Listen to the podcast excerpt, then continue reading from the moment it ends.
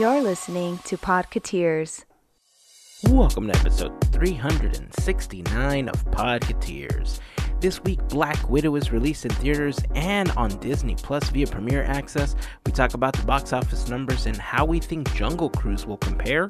We pivot into a conversation about Disney legends and speculate who will be next to receive the prestigious award. Disneyland Paris is testing charging per attraction. Our Disney World and Disneyland next. Plus, Haunted Mansion Holiday is coming back as it celebrates 20 years of Jack wrecking the halls. Remember that if you want to join the conversation, you can connect with us over on Facebook, Instagram, or Twitter. Just search for Podcateers. But we'd love for you to join our growing community over on Discord. You can find an invite to join in the blog post for this episode at podcateers.com slash 369. Before we get this thing started, I'd like to take a moment to thank a very special group of people known as the FGP Squad, our podcast fairy godparents, because it's their support via Patreon that help make these episodes of Podcateers possible.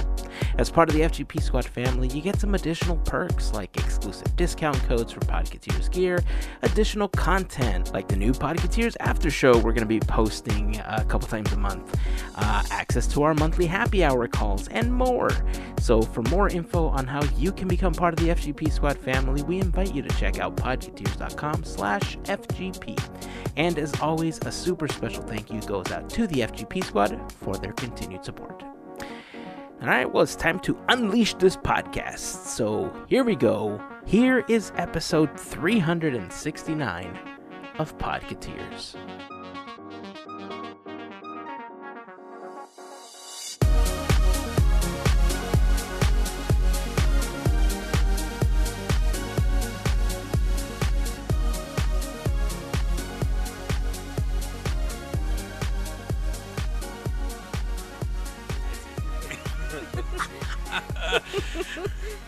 I'm like so You rebel. discombobulated. It's okay, Oh, just don't put okay. the Infinity Glove on, yeah, you can't see. and it. we'll be okay. We'll be all right. I mean, like, right? Maybe that's what it's making me do. It's making me urge to snap. Oh, yeah. It's taking me over. what did. I say? the glove. The glove. Oh, you said glove. glove. I keep thinking the in- the power glove from Nintendo was in my head Oh. earlier. Oh, wow, Oh. dude, that is a that's a cool callback. I'm like the least Marvel guy, and I know. I know. Infinity oh my god, that's so crazy.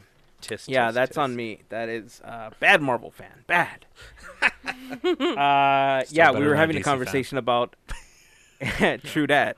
Uh, we were having a conversation earlier uh, in one of our work meetings about old school gaming and some of the peripherals that you used to have and how uh, the light gun for Nintendo used to work, and then if anybody remembered playing Gyromite with the actual robot that you plugged into the Nintendo and it would play as a second player. Uh, and then we were talking about the Power Glove, and I'm like, man, I missed the Power Glove. And then we were talking about the, it was the 3D thing that they did, but it was like with the red lenses, and it was a really horrible. I forgot what, Oh, what that one was called. Virtual Boy. Virtual Boy. Yeah. Virtual Boy. Holy Yeah. Wow. Yeah, I've had Power Glove in my head all day because I started thinking about Captain and the Game Master and how he used to use that on the cartoon to like. Anyway, long story short, bad Marvel fan. Bad Marvel. How dare I? uh, what a week! It looks like uh, Black Widow uh, broke some records. Uh, We'll be talking about that in in a bit. Uh, so much. I mean, Disneyland Paris makes a ton of people angry. Uh, Haunted Mansion Holiday is celebrating 20 years, and okay, look, I I might get a little heated during that conversation, so I'm just gonna tell you now. You might have to talk me down from the ledge on that one, but Okay, we'll be Uh, prepared. yeah, uh, so much to talk about again. So I guess we can jump in with Black Widow. Uh, this was kind of surprising, you know, because it looks like so far it's brought in about eighty million dollars in the domestic box office. It's brought in sixty million just from Disney Plus premiere sales, and uh, so far it looks like seventy-eight million from international sales. I remember not too long ago we were having a conversation about how soon people were going to feel comfortable going back into a movie theater to see films. I felt like the movie theater experience wasn't going to rebound, that it was going to really suffer. Uh, there's these numbers seem to show that that is not the case. I think after being in their homes for so long, people were just at a point where they wanted to go out, they wanted to have date nights and you know be out other than in their living rooms watching films. F9, Fast and the Furious franchise, I, I think held the previous record over a three day period with 70 million. This uh, Black Widow brought in an extra 10. I mean, how do you feel about the whole movie theater going experience as a whole? Because I, the the one argument I made is watching films from the comfort of your own home. I, I mean, in a way, is much nicer, especially when you're taking a large family, right? As soon as you have to start paying for multiple tickets and concessions, every trip to the movies was a good 100 to 120 bucks after tickets and all the popcorn and nachos and stuff that I like to eat. and at home, I could just make all of that stuff to my my heart's content. But I mean, the numbers don't lie. You know, the numbers are showing that there is uh, a wanting from people. Uh, where do you all fall on this one? Yeah, this was actually we saw this in the theater.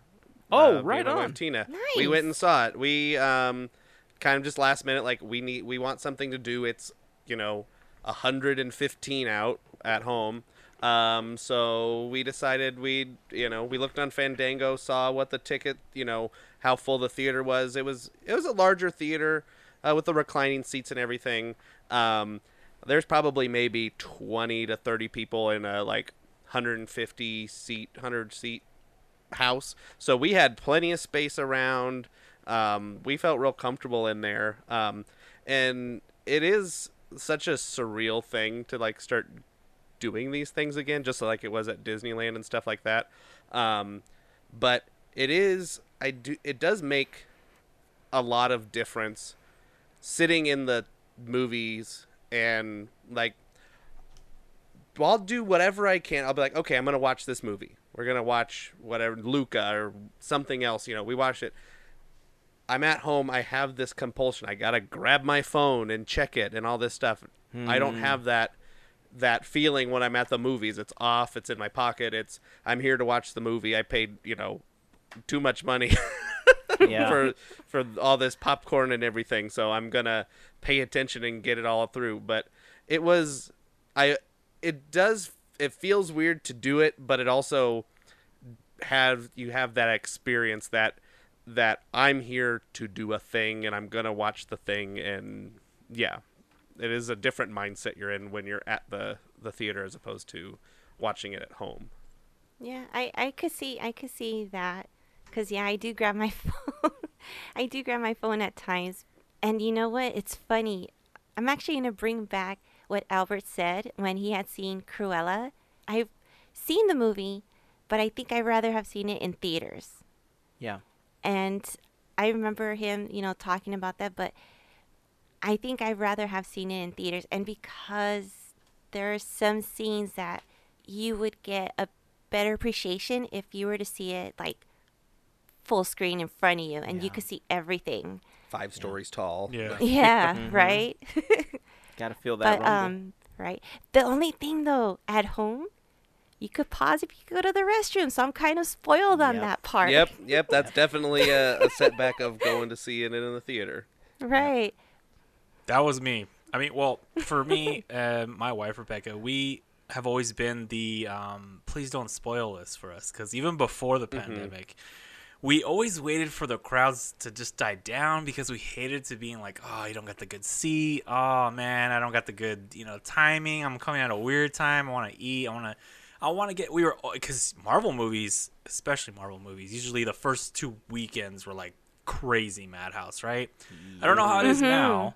But uh, for this one specifically, Black Widow, I was like, I'm all on board with being able. Melissa just mentioned pause and play because this is the first time like a Marvel movie that I could remember distinctively where I could do that because I hate in the theater. Not I shouldn't say that. I I don't like when I walk away in the theater and I go, wait a sec.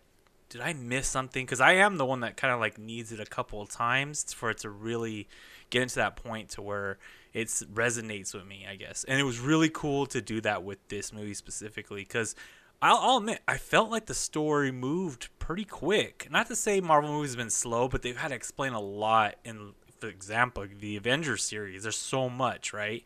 And this Mm-hmm. one, they were kind of just boom, boom, boom, action, and right into storylines. So it felt really cool to be able to just like pause here and there. But the movie feel, what Andrew said and what Melissa said, it can't be replicated. It's especially with Marvel, and you got full sound effects, lighting, and there is something about even when you got kids. I don't have them, but I've had nieces and nephews in the movies. It kind of sets the tone with your, you know, your younglings to be like, "Hey guys, we're at the movies. You know, get ready. This is kind of an exciting thing. Like, let's all get in, like involved in the movie, kind of thing. Kind of hard to do that at home. Wait, you're saying it's harder to get into it while you're at home, or harder to get into it when you're in the theater with kids? I think what Andrew was saying, it's like it's harder to could dis- not distract yourself because you're in your home and there's like your phone and there could be something that goes on. Oh, gotcha, gotcha, gotcha. Okay, um, so okay, so on top of the fact that you know we usually end up having to pay for four tickets and all the concessions, you know, the gummy bears or the candy, uh, we've obviously there's ways around that, you know, but we don't always do that. Uh, I could just stop snacking on so much damn stuff when I'm there, and you know, meeting adjourned, right? But, it's I mean, good. then what's the fun of it? Uh, so the the thing about movie theaters for me is that I think my kids are finally at an age where they might understand a little bit more about enjoying something that you're watching. However, their attention span still cannot hold the 3-hour Marvel film.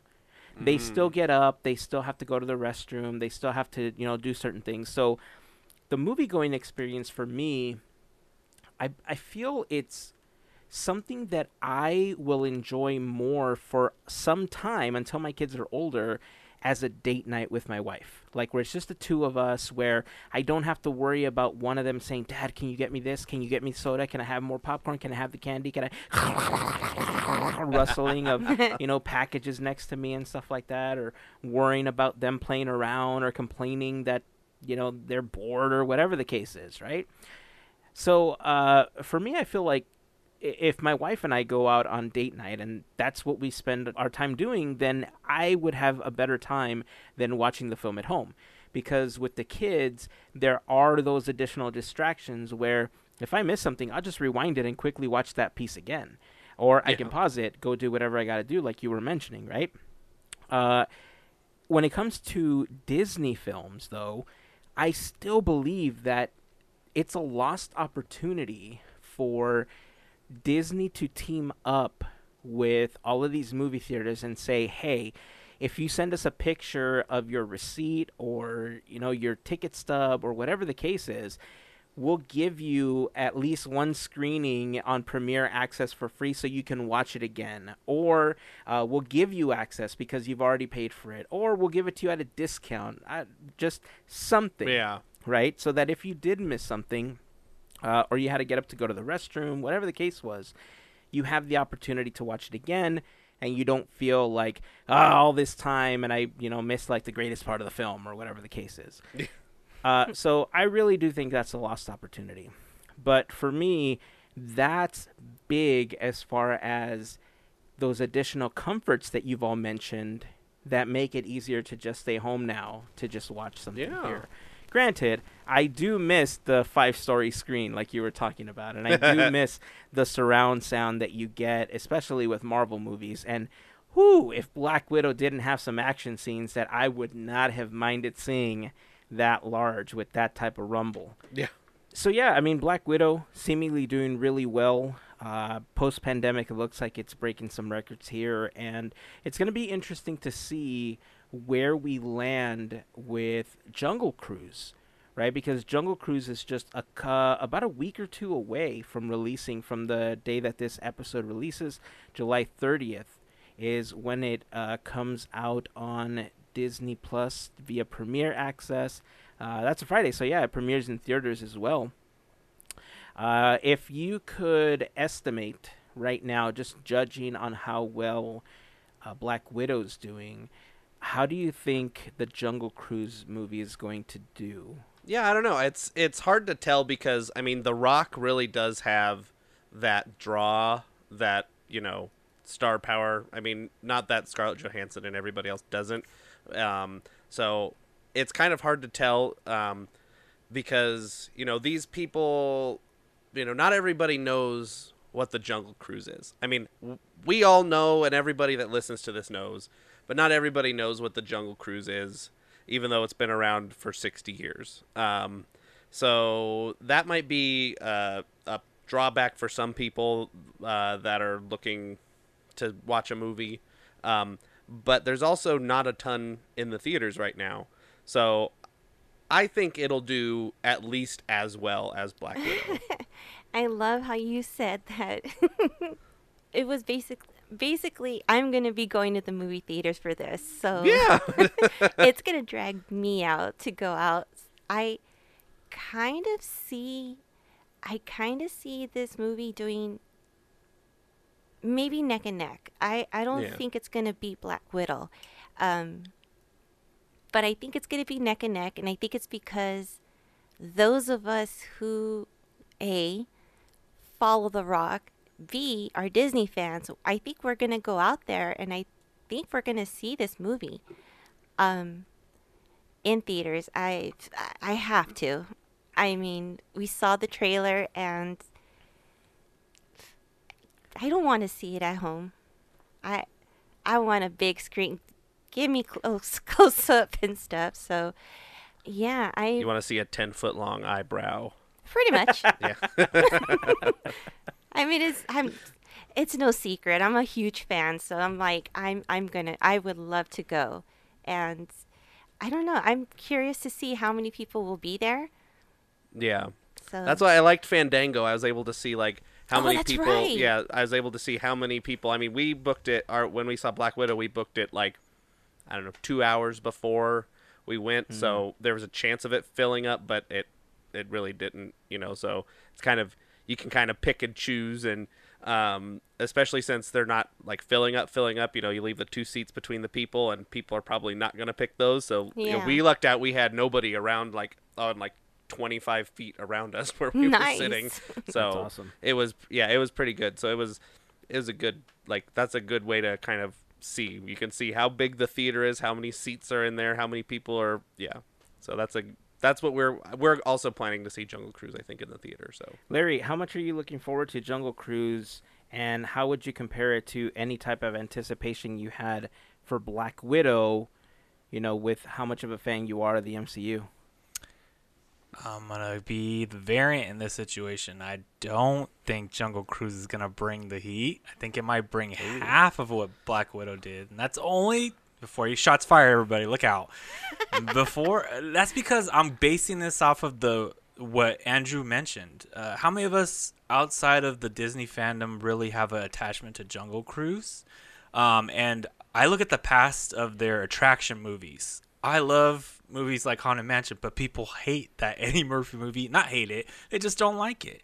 And and there's no, they hate it. Tomorrowland. Let's be honest. they, hate it. They hate it. Okay. Yeah, they hate it. And there's Tomorrowland, George Clooney, great story. I thought this believing in tomorrow, creating this greater image, but real sci-fi didn't do so well. So Pirates of the Caribbean, I felt like was you know this good whirlwind of combination of good acting, good writing, and everything. That was a great timing for that ride. And I just look at the Haunted Mansion movie, how many times they've had to redo that. Disney, they've, I mean, far as I know, it's been done twice now. The story and a new director. So I'm kind of worried in this realm of like half of what Black Widow would do. That's where I'm at, and my my excitement level is timid. This was be one where I'm like, I want to see what everyone says first because I like The Rock. I think he's a great actor and he brings comedy and action in a realm that not a lot of actors can nail. Obviously, the guy used to be in the WWE and now he's a great actor. So I mean, that says something. So I'm just gonna be hesitant on this one.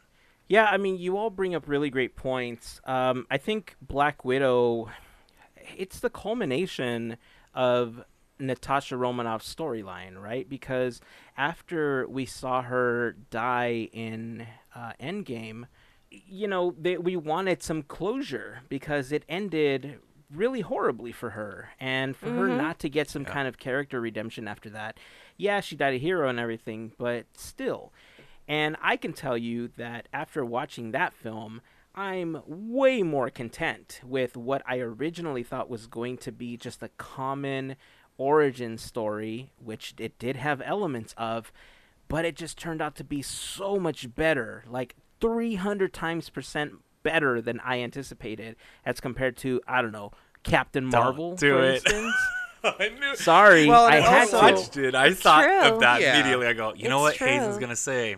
Captain Marvel. He's gonna bring it up. I mean, it doesn't even put it in the same realm. I'll be honest. Like, But it's Right, also not really, yeah, it's not really an origin story though. There is like, like you said, it, there's elements of it. You kind of see a little bit at the beginning, point. but then Mm-hmm. it's all after. A, it takes place after what Civil War. Civil War, yeah.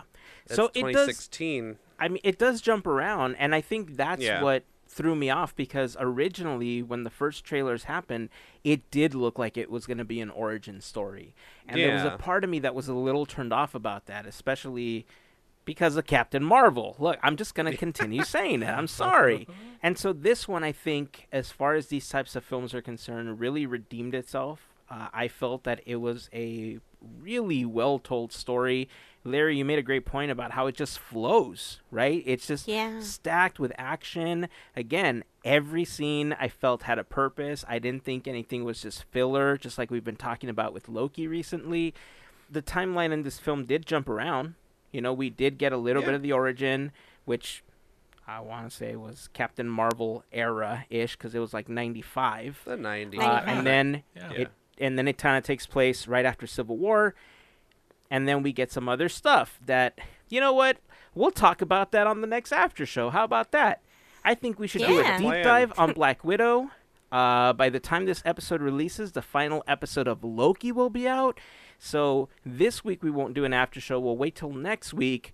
And on next week's after show, exclusively on Patreon for the FGP squad, we're going to deep dive into Black Widow and we'll talk about Loki and the series finale for that show. So, FGP squad members, make sure that you check Patreon for that next week. And if you're not a member of the FGP squad, this is a fantastic opportunity for you to check it out. Podcateers.com slash FGP is where you want to go for more information. The FGP Squad is a group of folks that help us out with a monthly contribution via Patreon. Uh, we call them our podcast fairy godparents, but they've called themselves the FGP Squad because that's way easier to hashtag, and I completely understand that. Being a part of the FGP Squad family gets you some additional perks like this additional content, exclusive discount codes, access to our monthly happy hour call, and more. If you have any questions, feel free to reach out to us. You can join our Discord server, ask us questions there. We have an exclusive section for the FGP Squad there as well. But for uh, more info, again, podcateers.com slash FGP. And of course, all of the members of the FGP squad, we just want to send a huge thank you for your continued support. And that's going to be fun.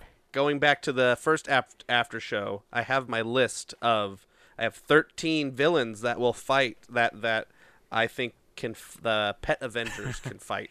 So Nice. if you want to if you want to hear the um, my own concoction of uh, villain animals, FGP after show. Nice. I love it. You have some great ones in there.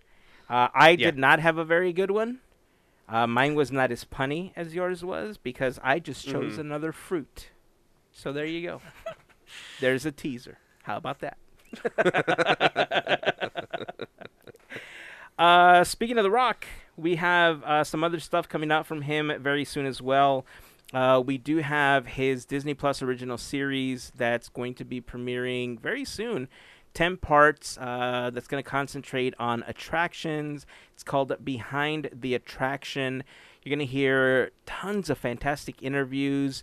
I believe there's going to be some rare archival interviews with Walt Disney himself that have never been seen before, or at least that's what I've heard so far. Uh, I hope that's the case, and it's not just part of my tin collection that you know not many people have seen. Uh, but I'm really excited about this because they're diving. seen. Yeah, uh, they're diving into a lot of attractions that are very beloved: uh, Jungle Cruise, Haunted Mansion, Star Tours, Tower of Terror, now Mission Breakout. That story. Uh, Space Mountain, Small World, and even the Hall of Presidents.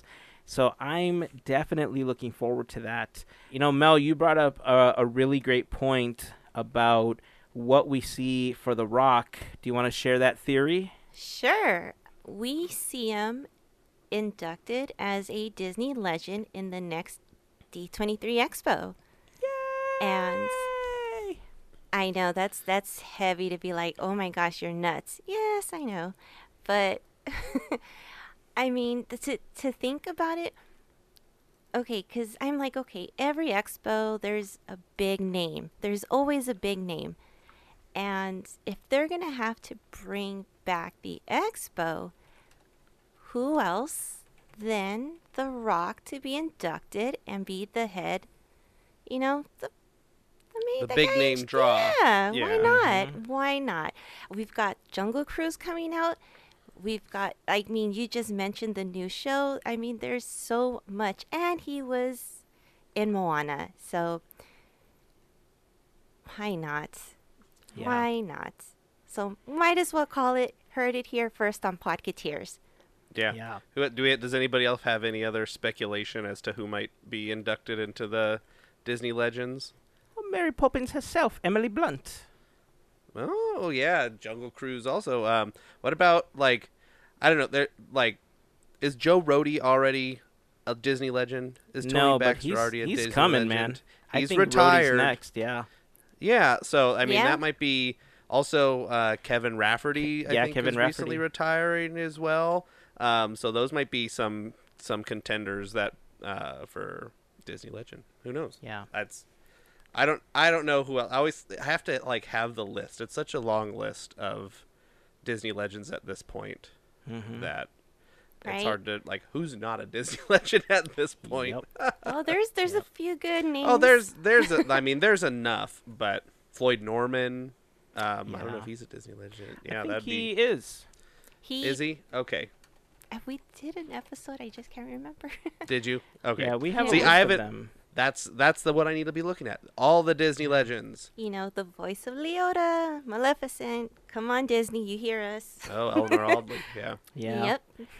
I mean, they're coming. I mean, I, I think this next D23 Expo, it's going to be interesting, you know, because I think yeah. there's still a ton of people that, uh, although there, I I think it's going to be full of people that are just ready to go back. There's also going to be a handful of people that aren't necessarily going to be fully open to just being around so many people yet.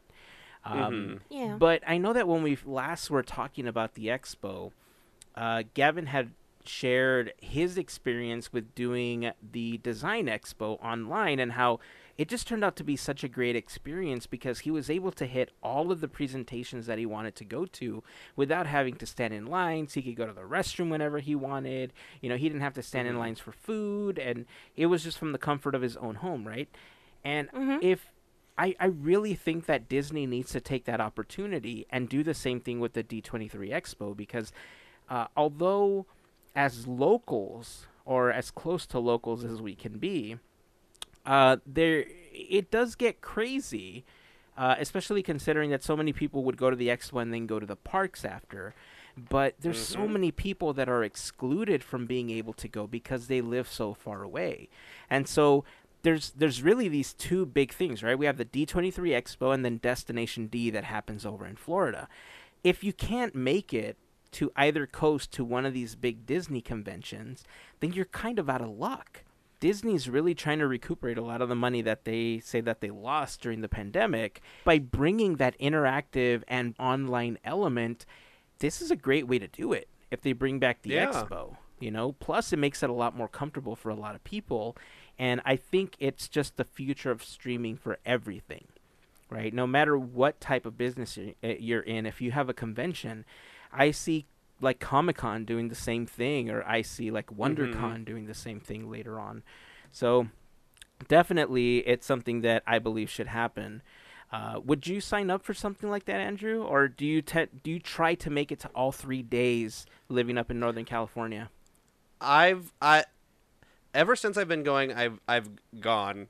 Uh, one year I was just unable. I only went to the Saturday or Friday or Saturday. I was only able to go one day out of the three, but all the rest of them, I think the five that I've been to, four I've gone all three days. So I do make it a point to to try and make it out. Try and you know get dressed up as Sala. Go say hi to the people, all the fans of Sala.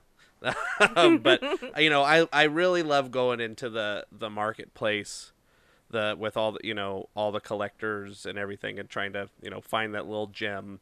Um, so I, if I was unable to go, I think this would be fantastic. Though, if if for some reason you know work doesn't work out or whatever, I have a show or something that day, and I can't get it off, I would definitely pay for this. You know, I want to see everything live as opposed to okay, we're two hours away. You know, next day, some YouTube channels like recap of it because you're not supposed to record a lot of the big panels and stuff like Yeah. that. So being able to actually see the panels, seeing everything, I think it would be be great. You know, it also it would I think maybe alleviate a little bit of that crowd in the expo itself and make that a little bit more comfortable for the people that are going that okay the people that are here just to see the big panels they don't care about getting any merch they don't care about this or that.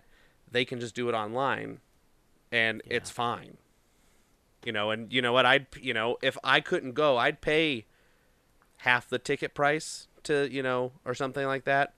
50 bucks a day or I, I don't even remember what ticket prices are but i'd pay a good chunk of money to see that if i wasn't able to go for me when I was well D23 has been going on when I was living in Central California as well and it mm-hmm. was always one of those things where I you know Andrew and Melissa you know we were friends during that time and it was a thing I felt like I was missing out on but it wasn't one of those things where I I didn't have the full convention feel quite yet because I was always so worried about getting to the park and, and being that my main thing to go when I made it to Anaheim.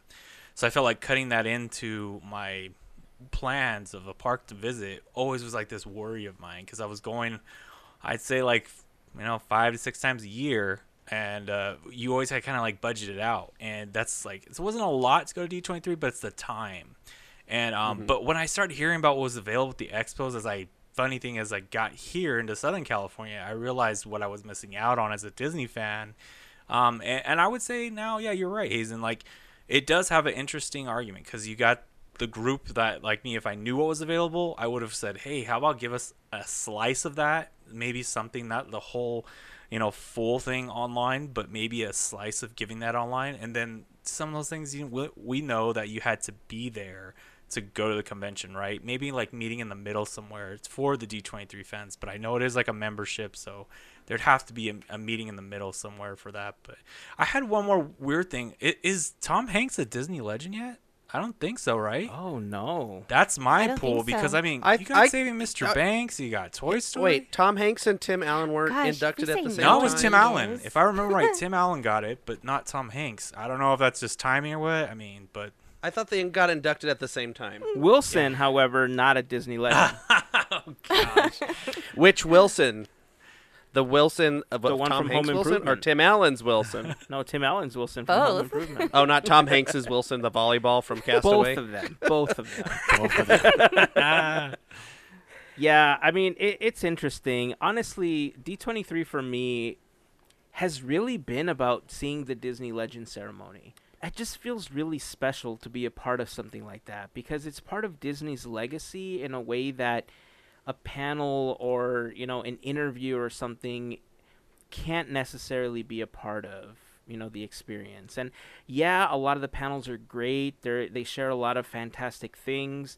Uh, i'm always going to hold in my heart how lucky i was to see marty sklar's last appearance at d23 and that i mean that can never be taken away from me right? But i just remember when I was at, at Disneyland for Tony Baxter's window dedication, you know, when he became a, Disney legend, man, that was one of those m- the most magical things I've ever experienced as a Disney fan. And that experience carries over into the Disney Legend ceremony. And a lot of the names I think people don't necessarily know about because they're not as deep into Disney fandom as some of us are. And even for some of us Disney fans, they're they induct people that work on other parks or that, you know, are aren't the face of Imagineering at times, you know, and so they they're names that contribute so much to the magic that we enjoy, but yet, you know, these are unsung heroes in many cases. And so that's why that ceremony is so special to me. And so every D23 I've always kind of said, as long as I get to see the Disney Legend ceremony, I made like that was my weekend, right? Anything else is icing on the cake for me. And that's kind of how I've maneuvered. If there's panels that I want to see, yeah, I've been disappointed in the past where I can't, you know, I, I get a ticket too late. Like this last one, I didn't get a chance to go the Saturday that I wanted to go and see the Haunted Mansion panel. Mel and Gav were there, but I completely missed out on it. And I, like I would have loved to have been able to see a live version of that online. You know, Larry, you brought up a, a great point that if if they found a way to somehow meet in the middle, where you could split your time, or you know, when you said Andrew, you would pay like a half ticket, I'd pay Mm-hmm. full price, man. I would pay Yeah. absolute full price because being able to pay full price for my wife and my kids to watch those things with me while I'm That's sitting true, at home yeah. and not have to stand in line with four people for hours and hours and hours and mm-hmm, hours and mm-hmm, mm-hmm. hours and hours and hours at a time. That's fantastic.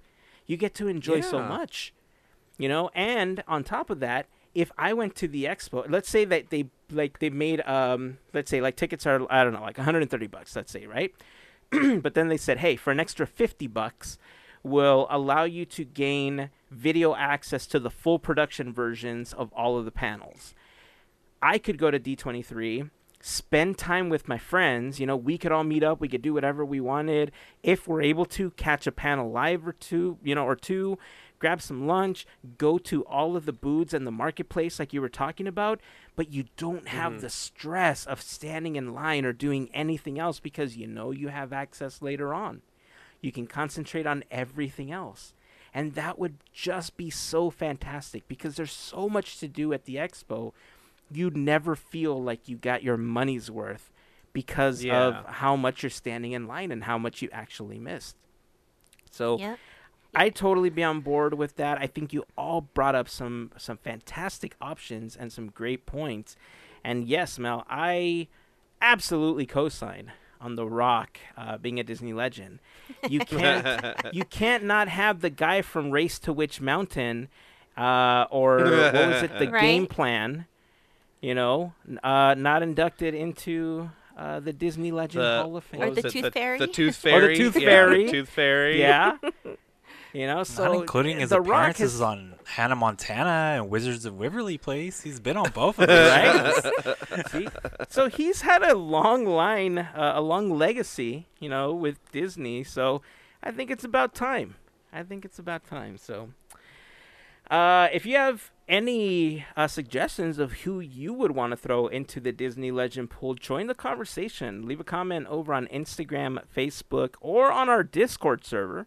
We love for you to join our growing community there. If you are not yet a member, you can find an invite in the blog post for this episode over at podcateers.com slash 369. And uh, just click on it. It'll launch Discord, and you'll be able to join within a matter of seconds. Um, yeah, I, I wonder who other people are going to throw out there as I, who they yeah, think are I gonna just want to do some clarifying. Floyd Norman is a Disney legend, um, and Tom Hanks is not a Disney legend. I was like, I don't Oh, think he's he's got a Tom not. Hanks yet. He's and not. everything else. I was like, I it's like some Mandela effect stuff Oh, you where guys I just was like, thought, yep, they got inducted at the same time. wow. Da da da da da. I'm looking through the whole list. Um, that's my call. Yeah, got Tom Woody Hanks or Whoopi Walt Disney Goldberg. In there, I mean, Well, Tim Burton also not a, a Disney legend. Um, yeah, so I'm- I'm just looking at a We list learn of something new every day. Woo. yeah. I there's a lot of Disney legends and um, some surprising Disney legends. Uh, so but we'll see. I if- y- could have yeah. sworn that Tom Hanks was a Disney legend. You would think, right? I I just looked up Tom Hanks Disney legend. It comes up Tim Allen. Yeah, I think Okay. that's how they sell it to people a lot. You know, that I remember Tim Allen's induction, uh, just seeing like replays of it. I wasn't there, but I saw replays. But I don't remember Tom Hanks getting in on that year. And I just thought you got Saving Mr. Banks, you got Woody, not including you know everything else he's done with Disney. But uh, it, it would be. I know it's part of logistics too. Disney has to get them there because it is a live thing, like you said. And there's a big thing about being there, but it would be really cool to see Tom Hanks to get that because uh, I mean, Yeah. we all know him as well now, even as Walt, but we all know him as Woody. Right? Yeah, exactly. Wow. I mean, plus there's, I mean, yeah, but you can see. I mean, Tim Allen had a lot more. I mean, plus with with Home Improvement and the Santa Claus and everything he's. Oh done. yeah, absolutely. Um, yeah. So it makes sense. I mean, because it was. uh um We're just gonna get into this Disney legend talk for this could be its own thing 900 It's pretty years. crazy. Is, uh, uh, 2000 and well, 99 I was Tim lost Allen. it. Tim Allen Uh, got his 99? in 99.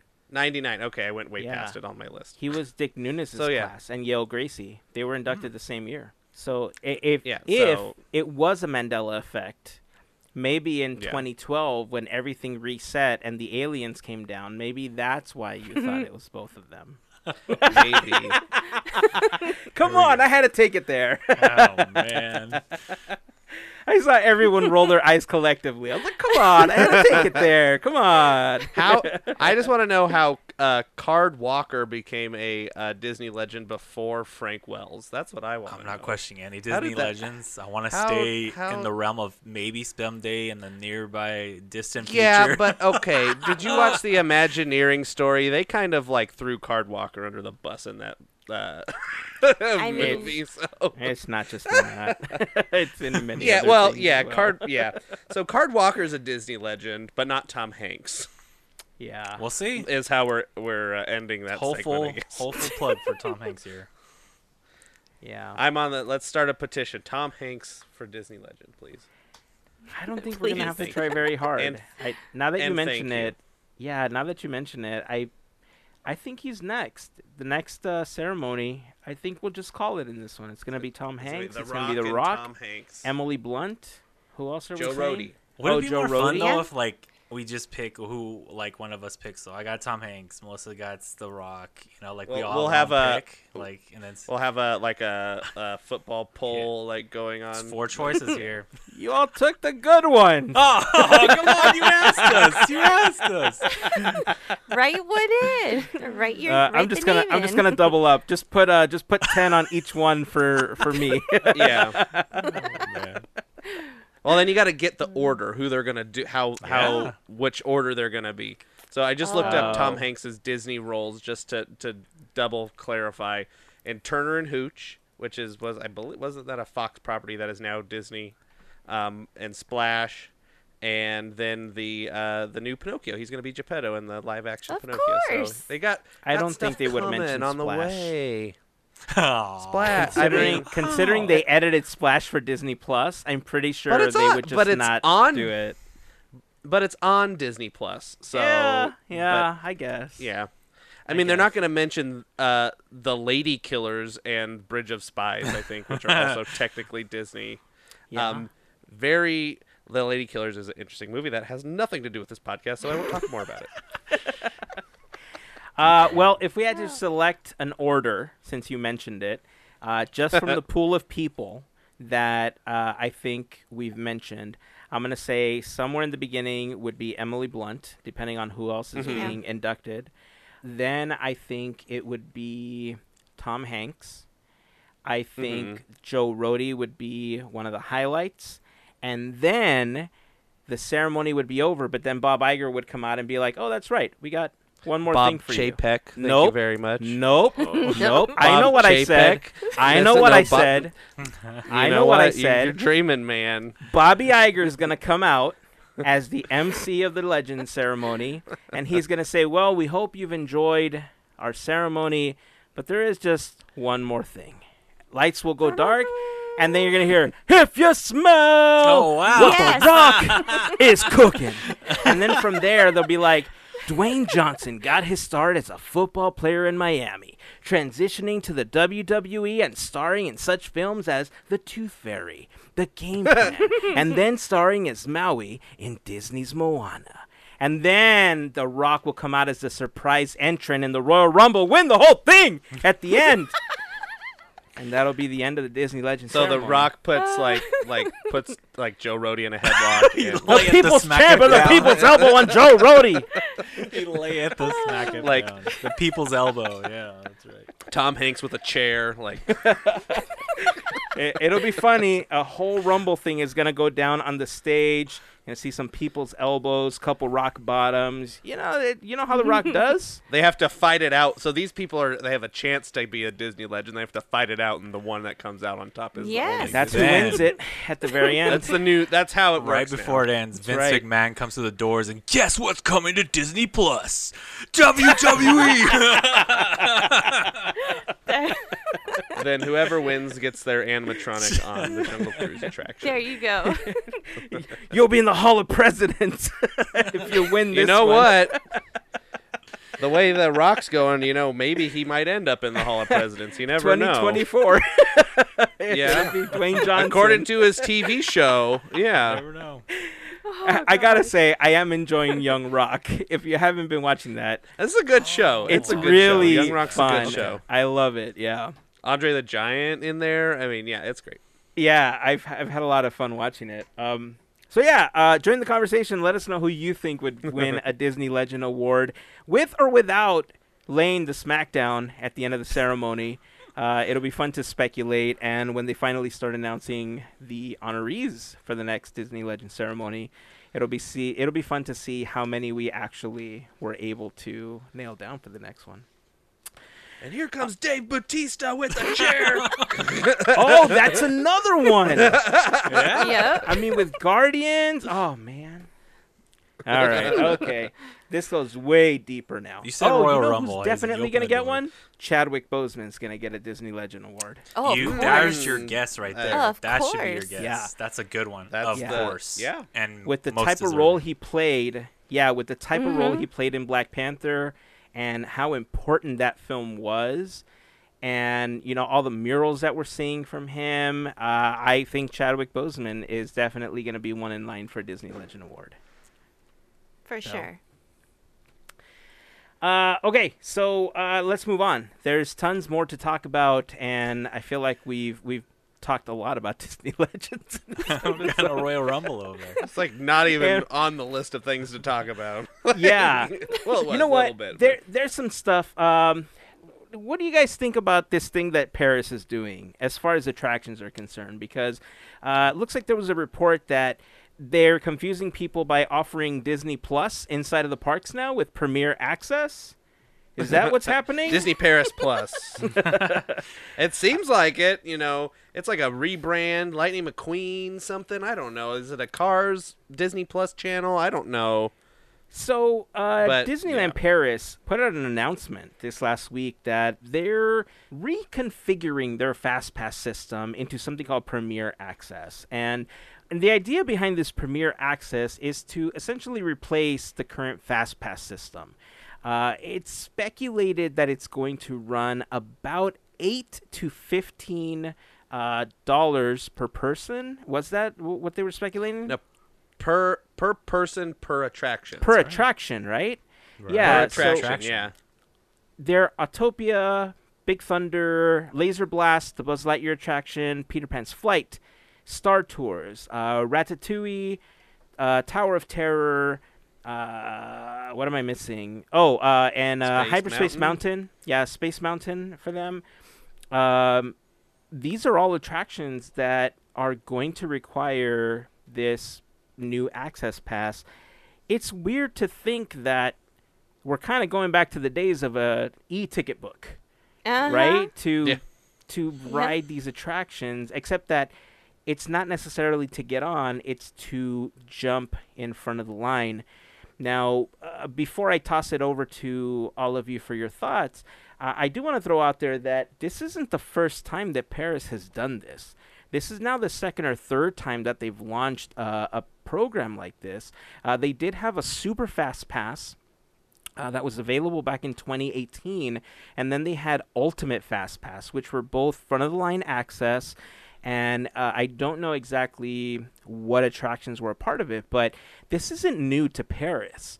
But I think what's really getting to people is that with all of the changes and with the uh, annual pass program here, especially at Disneyland, going away, that this program will come to Florida and then trickle down to Anaheim. Your thoughts? Yeah, I don't. It's um, I hope not. Um, is the the sentiment. Um, but yeah, it's interesting because it seems like it's another pilot program. It, you know, I think those other two fast pass iterations, pay fast pass iterations, um, were also probably some sort of live test, and that's what this seems like as well. And I think, in my opinion, we're gonna be, they're going to be seeing the validity of it over there before they bring it over here. And who knows, maybe it crashes and burns, and and we don't ever have to deal with it because that would be fantastic. But uh, naming convention is a little strange. Um, just because I mean I don't know over in Europe if they have Disney Plus Premier Access. I don't know if that's a thing because I don't live in Europe. So um, maybe they're like, we have this great name we use for Disney Plus, but they don't have it. We don't have Premier Access over here, and they're like, oh, let's just use that. Yeah, that's Um, a good point. but it's interesting because I think those other two Fast Pass programs, the the Super Ultimate Fast Pass and stuff, they didn't. They were just on top of what Fast Pass already existed. It wasn't like a. It was just like a fr- a front of line Fast Pass as opposed to just getting into the Fast Pass line, where this Fast Pass is going away, and you only have the pay option or stand in a queue. But there is something to be said for look at how we are right now with no queues, no uh, fast passes. I'm sorry. Uh, look how we are with no fast passes. The the lines are not as large as they were. So if only a select few, you know, fast passes never come back, and only a select few people are paying this premium fee, then overall line waits might go down you know, Yeah. just like they are currently, where we're not waiting. Your average wait time for all attractions goes down, like I've said before. Um, yeah, I'm kind of conflicted with this because I understand that Disney wants to, you know, this would be a time to test anything, right? Mhm. Um, especially when they have like the the, you know, crowd control. But the hard part is that these are folks who are, I I don't think, like I don't think there's any. Okay, scratch that. I'm not sure if Paris has a um, an AP program, and kind of right now, every like we're starting to go out and whatnot. Um, I don't know if it would have been the right time to start charging more, especially like right now. What's what's happening? You know, we're just like I said, we're barely able to go for one day at the park, and I think it could have waited just a little bit until things were rolling a little bit more for people, just in general. Because if that comes here, it's gonna hurt a lot of people, and I I'm reading it and I'm still I my brain is like cannot comprehend the nine to eight dollars per person per ride part like I would not want to pay. I love Indy, but I'm sorry. I'm not paying nine dollars to ride every single time. Like, no. Oh, on top on top of your uh, several hundred dollar exactly. or whatever ticket fee. Exactly. Yeah. So I'm I'm kind of I ugh, it's just it's hard to just read and listen and look at what's happening and re- just no kind of want to throw some Yeah. holy water on it. It's like no. What might be good, I just had this idea. What might be good if they kept this Premier Access name, it's kind of like a like how Disney Plus is like, hey, the ride first open, our first X amount of months, you pay, you get in, and then after that, then we bring regular Fast Pass back for it, for it, and uh, something like that. Premier Access, you know, kind of like those launch parties and everything they were doing. But yeah, But how many attractions do we have opening aside from the one other e-ticket that's opening on Avengers Campus? Well, Disneyland, yeah, that's true. Until they do Tomorrowland, which Yeah. who knows when that's going to happen. Oh, Yep. about 10 years from now. It's good. Yeah, it's been it keeps put getting put on the back burner. hmm Larry, how do you feel about this? Well, initially, I'm I'm r- really relating to what Andrew and Melissa are coming at and points that I could see. Uh, let's be just completely blunt, blunt the business side of it uh, is Yeah. that right now there's no fast pass program currently at the parks here in Disneyland or at Disney World, and in Paris they're implementing this to test it out there to see probably like you're saying Hazen to see if it could roll out here. But is it really needed? Is it really something that we should do? I think it really depends on too what we all mentioned is you know we all knew this world of the annual pass program. What's going to happen to that and how does that play into this if that does play anything a role in it at all? I i look at it in the side of do i think this is going to be as popular like you just mentioned they've tried two different variations of this and it didn't necessarily work those two times? Not saying that that wouldn't work again or it could work this time because it could be different waters right? Different different timing but for me, I, I'm I think they got rid of the e-ticket system a long time ago for a reason, right? We're talking about how that's w- what this is kind of a callback to, and, and that's because you have to sell to your crowd or your consumer. How is this a magical experience, but not a part of where you feel like it's just constantly taking out of the way the experience is the reality of what you're putting into it. You know, like I have to pay to get in front of the line. That's kind of that doesn't feel great, right? You, you want to feel like there's kind of like getting a fast pass was kind of like there's a little bit of math to it, right? And then there was a little bit of like figuring it out, like oh, if I could get it this time, or right? There's that that kind of avoided the idea of thinking, well, I could get it this time, but I got to pay nine to fifteen dollars per ride per person. Not including, let's just talk about they've been having a hard time getting people to use the app during this time. And I know they're going to probably offer this as something like you would go to City Hall, Disneyland, right? Uh, or Chamber of Commerce, the DCA, to probably activate that'd be an option.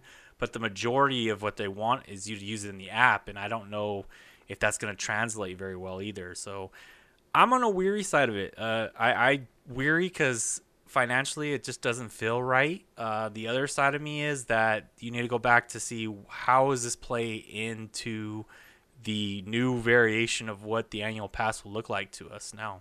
Uh, I mean, you all bring up some really great points, and I'm I, I come I'm kind of conflicted, like Melissa, on this one because I'll tell you the truth. I actually see some value in it because let's say that you're visiting from out of state.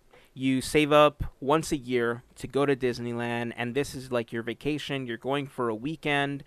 You want to try to enjoy the park as much as possible right? And right now, yes, obviously the crowds are a little more controlled, but part of enjoying the park is obviously uh, being or having the opportunity to ride the attractions that you want to go on. And when you are waiting in a 45 minute to one hour line, barring that there's you know that the attraction doesn't go down in the process or that you know it, it can come up quick enough you know, if you're in that situation where you're coming once a year and you want to maximize what you do as part of this vacation package you've made for yourself, it's absolutely worth paying the extra nine bucks per attraction to skip the line, quickly ride everything, get that out of the way, and enjoy walking around the park or leave early, have lunch, dinner, whatever the case is, right? So, uh, in those cases, I do absolutely see value.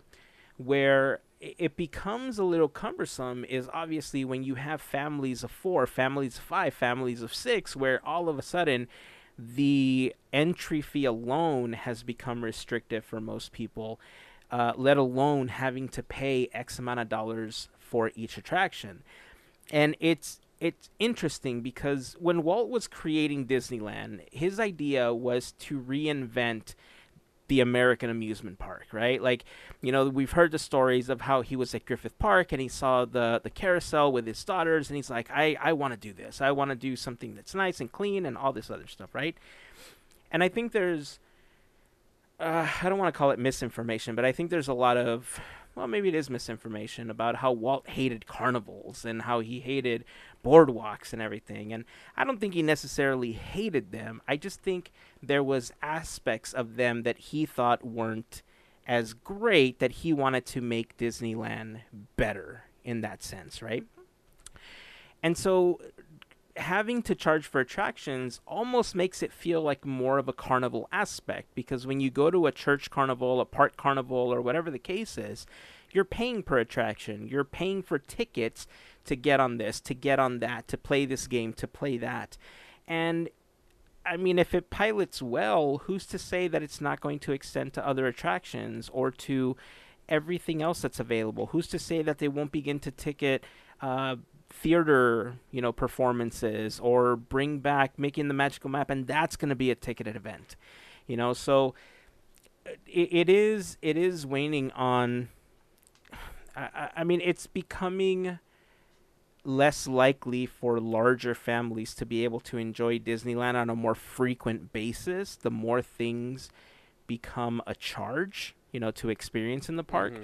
And it does take a, a little bit away, you know, when when you have a, a child that says, "Hey, let's go ride this," and you've run out of tickets, or you've run out of, you know, whatever you had available to you, you know, to ride that day, uh, and the line is two hours long you know you're you're gonna get upset. And I, I think the people that might struggle the most with something like this are the ones that can't go as often or have more expenses to pay with a, a larger family uh, that that's Mhm. really where I see the biggest issue with it but like I said I, I hate to say it but I do think that there are instances and there will be people that will be able to take advantage of something like this and it's going to just make their experience better Hundred percent. Yeah, it's it's a double edged sword for sure. It's gonna be great for some people, gonna be not great for other people. But you know, hopefully, we don't have to worry about this. That's that's my hope that it uh, flops in Paris and then they just give up trying. yeah Not that, that that's a, a thing, but uh, here's here's our, our little prayer. yeah. I, I think that if they brought it here, they would try to do something slightly different where, uh, let's say that they reintroduce an annual pass again. hmm We know that Disney is investing a lot of money in Disney Genie right now. And Disney Genie is essentially going to serve as your travel agent for your Disney vacation. Now, a lot of that is going to be happening over at Disney World for quite some time. But the fact that Disney's already trying to convert everything over to a virtual queue system is already kind of aligning with what Disney Genie is going to do for you. Because if you're in a virtual queue for something, Disney Genie will begin to suggest what other things are available to you in the park, when you should eat, when you know crowds are low in certain places, and it's going to i mean there's some websites that actually have done this for years for tourists where you can Mhm. sign up for a monthly plan and you know you get wait times you know itineraries and all sorts of great stuff but disney genie is supposed to consolidate all of this into one app for you now if disney does that let's say here at disneyland i think what they'll do is if they wanted to pilot something in Par- like they did in paris they'll probably say okay well this annual pass will allow you to get in the park and you can select three front of the line passes as part of this visit on your annual pass. And so maybe you can't get frontline access for everything on your pass, but maybe they'll give you like one or two that you don't have to pay for, or, you know, three or something that you don't have to pay for. Mm-hmm. And next time you come on the annual pass, you'll get a chance to select another three, you know, or you can choose the same three. It doesn't matter. It's up to you. The point is that they're available to you as part of an annual pass like system that they have where they can cycle through, they can still crowd control, which is what they're all about right now. And I I I don't think that would be too horrible. I was thinking a little differently. Yeah. I was thinking, let's say it comes back as an annual pass program. All annual passes don't get premier access at all, and that's how they keep the annual pass people within the queues. And then the people that are tourists, you know, they only come every once in a while. So, uh, they, like you said, this brings on to that point to you can come to the park and you know set up the Disney Genie to do this and do that. But if you really want to knock out all the rides, you could also add this mm. premier pass to these rides and you jump in front of the line of the annual pass holders. So the annual pass holders won't ever get the chance for that. They'll have to be in line whatever attraction it is and wait you know depending on if people pick premier pass that are tourists here or just visiting once a year or twice or whatnot they will have to see what the lines look like that day depending on when they show up you know that's that's just the way it'll be with the annual pass program that's kind of where i was at but similar that's what i was thinking I actually think that setup is way more likely because you're right. It would allow them to crowd control a lot more if the APs don't have premier access. And so they could, I mean, obviously, it would make a lot of people angry, but they could say, mm-hmm. If you want to get premier access for the day, you have to buy a day ticket. You can't use your AP to get into the park. If you buy a day ticket, you can also get premier front of the line pass. But if you get in on your AP, you can use your discounts, you can do whatever you want, but you also have to pay the daily fee to get in. So I, Yeah. you know what? Now that you're saying that, I kind of can see them doing something like that. And I'm not saying it's really good, but we'll see. You know, I think that's maybe where their thought process is right now, as where they're at. But you have to think about, especially specifically here in you know California Disneyland, the main group that was bringing lots of lines and taking up the fast passes was the annual pass holder group. So that would be one way to kind of shift uh, the weight of that and try to stay in the middle of maybe the queues stay the same as they are right now, kind of. You know what I mean? But yeah. Yeah, yeah. Man, Yeah. that is a great point. I, you know, we've said it before that first and foremost, Disney is a, a company, right? They have Right. stockholders Mhm. that they have to report to. They are a company just like any other, and their business is to make magic for us, right? It's something that we experience, and it's an experience that we are paying for, just like going to the movies or going, you know, to do other experiences as well. And uh, yeah, I mean, the like the more that I think about it, the more I feel like that is a more likely route for them. So uh, I guess we'll see. I have to agree with Andrew though. I I, I want to pray to the attraction gods that you know that they they don't limit it like that because the the ability to go whenever we wanted. Um, you know, with kids, I think it's much harder to enjoy an entire day in the parks because they get fussy, they get tired. Uh, there's all the additional stuff you have to carry, like strollers and all that stuff if they're younger. Uh, and one of the beautiful things about going when we were APs is that we could just go for one or two hours. We would walk around, we would ride a couple of attractions. The kids got tired, and boom, we got in the car and came home because we could always go back another day. You know, and The kids get tired. I get fussy and tired, and I carry around too many bags. I wish I had a stroller. I like. I don't know what kids. uh, I get fussy. Uh, Come on, man. I'll tell you what, buddy. I'll tell you what. The next time we're in the park, I'll take a uh, baby Bjorn and I'll just like strap you to it. I'll carry you around the park. How about that? Okay. Sounds perfect. Ah, it's funny. Nice and Uh, well- cozy. if you have uh, any thoughts on this, you know, the speculation, obviously, because we don't know what's going to happen with the annual pass system. Uh, what you think is going to happen? Would you pay for front of the line passes if that was something that Disney was doing? And if they did, how much would it hinder your ability to come or even enjoy the parks if you had to pay for the day ticket on top of getting these attraction uh, passes? Uh, again, join the conversation over on Instagram, Facebook, or on the Discord server. We'd love to hear your thoughts and uh, share them on an upcoming episode as well. Hey, so before we wrap up the podcast, I just got to say uh, happy anniversary to Haunted Mansion Holiday. We officially got the news that Haunted Mansion Holiday is coming back. This is something that we had already posted on our Instagram account, and we had speculated that it was coming back when we got word that the mansion was closing for roughly a month. We pretty much took that as confirmation that uh, Haunted Mansion Holiday was coming out, or coming back rather. And we just want to send a shout out to members of the FGP squad, like Heather, who sent the information over to us as well, confirming, asking. Um, I think we had uh, other uh, other friends of ours commenting as well and sending us messages saying, you know, or asking to confirm if it was or wasn't coming back. Uh, so yeah, this gingerbread house that they've announced, uh, I just think is going to be absolutely gorgeous. Uh, it's got elements from every single year and every single gingerbread house that they've ever made inside of the haunted mansion. Uh, I, I, don't know. I- it it's it feels weird to say, but one Disney, you owe me a check for bringing the holidays back in the middle of the year in the summer, um, because it's not like I haven't talked about it at least on three different episodes. But also, uh, I felt it's it's weird to say. I I felt like things were more normal for me all of a sudden when I saw the gingerbread house coming back.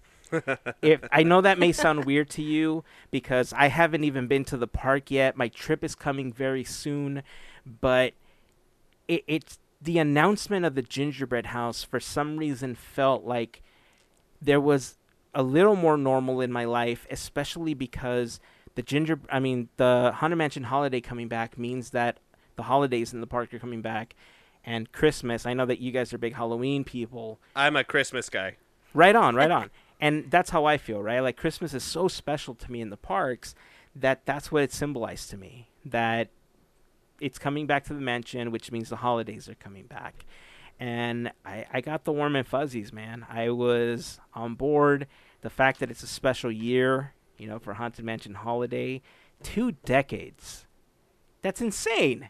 It doesn't even feel like Yeah. it's been that long. Now, is this a is this a actually it's been 21 it's so I'm uh, I lost my image. So it is 20 years um but only uh 19 years uh operating, I believe is. Yes. It's the 20th Yes. anniversary of the first opening. Yes. Okay, I just wanted to clarify. Yeah. I'm looking at the image right now. so. Uh, I think the gingerbread house for last year, we were gonna love it, and so Oh yeah. that's Yep. that's that's the cliff I'm standing on. I'm holding up a little lion, and I'm like, "This is the mansion during Christmas time." Ah, way to mix franchises, Hazen. Way to mix franchises. I'm excited. Uh, I I can't wait until I have an opportunity to see that gingerbread house. Off the top of your head, I know this is a, a super super huge thing to ask, obviously, because we didn't really have a chance to research this. But in the times that you've had an opportunity to see the gingerbread houses in the mansion, is there one that specifically sticks out in your head as like, ah, this is the one I remember. This is the one that I love. I'm gonna. I'm looking back, and the one that I remember the most is the Oogie Boogie Bug infested house that Mm. had like all the creepy crawlies all around. That was really cool. Um, can I just say I like all of them? I love all of them. That, that's it. Absolutely. The one that I I I remember the most, um, I think it was from a few years ago with uh the they had all of the like zombie zombie gingerbread men and Oh, it was like the it was the haunted mansion and they had the zombie gingerbread men. That's the one that I remember the most. I've seen you know a good chunk of them, you know, over the past ten years having a pass. So um, I don't remember all of them. Um, I think I remember something popping out of something. Uh, um, I think there was one like where the the mansion was like a like a monster and it like opened Yes. up. Um, yeah. so there there's a lot, but the the one with the with the zombie gingerbread man, that's the one that I I can like close my eyes and picture it. Yeah, I don't. I can't. I remember the element that they're showing this image of the house, but the 2013 13 Days of Christmas, when the ride had something Oh. open up Mm, each time Mhm. on that point, which made it really cool. I wasn't here, but I really liked that idea. Things would open up on certain days.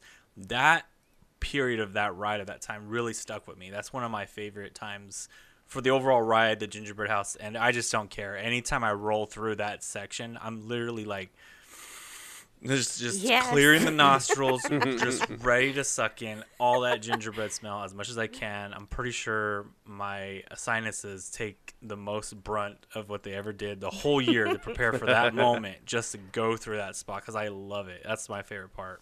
Uh, yeah. I mean, there's so many great designs. Um, I forgot what year it was, but um, the year that they did. So there's three that really stand out to me.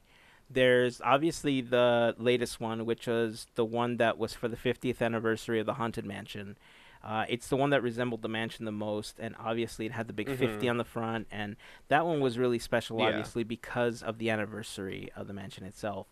But the two other ones that stand out, uh, there was one where it looked like the side of, of the. I don't know if it was supposed to symbolize like Spiral Hill or what it was, but it was the mansion with a big oogie boogie cookie in the back and there was like a part of the mansion that was waving out on the side or something and it had like all the candy and spiders and all that stuff all over it. That one was super cool.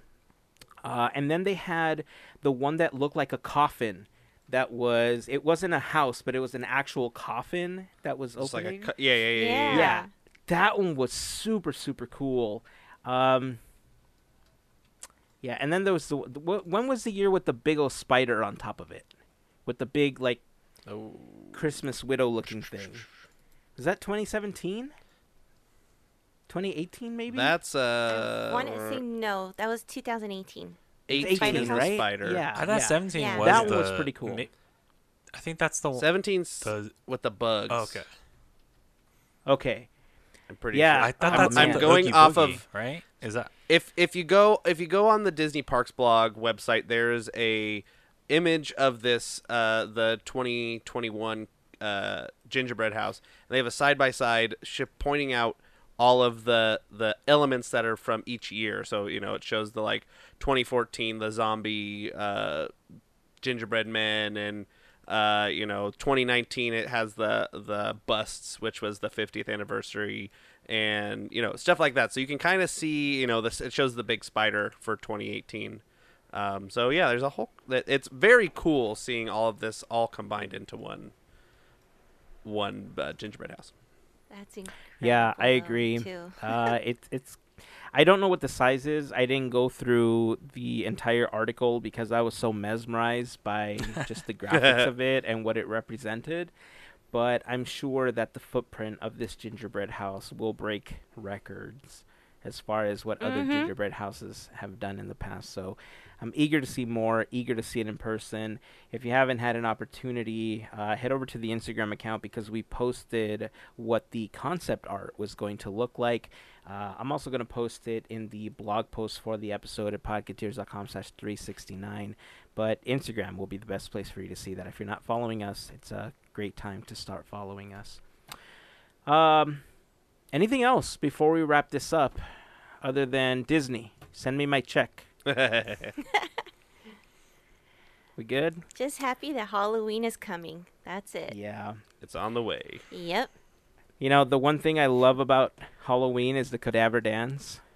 It's my favorite part of the Halloween season in the parks. I don't know what it is about the Cadaver Dans, but I don't know. That just it's one of the coolest images that you can get uh, when you're roaming around for Halloween. So, all right, that's gonna wrap it up for this episode. Uh, again, next week uh, we're gonna be posting another uh, after show over on Patreon. We're going to be diving into Black Widow a little bit more, and we're going to be talking about the series finale of Loki on Disney Plus.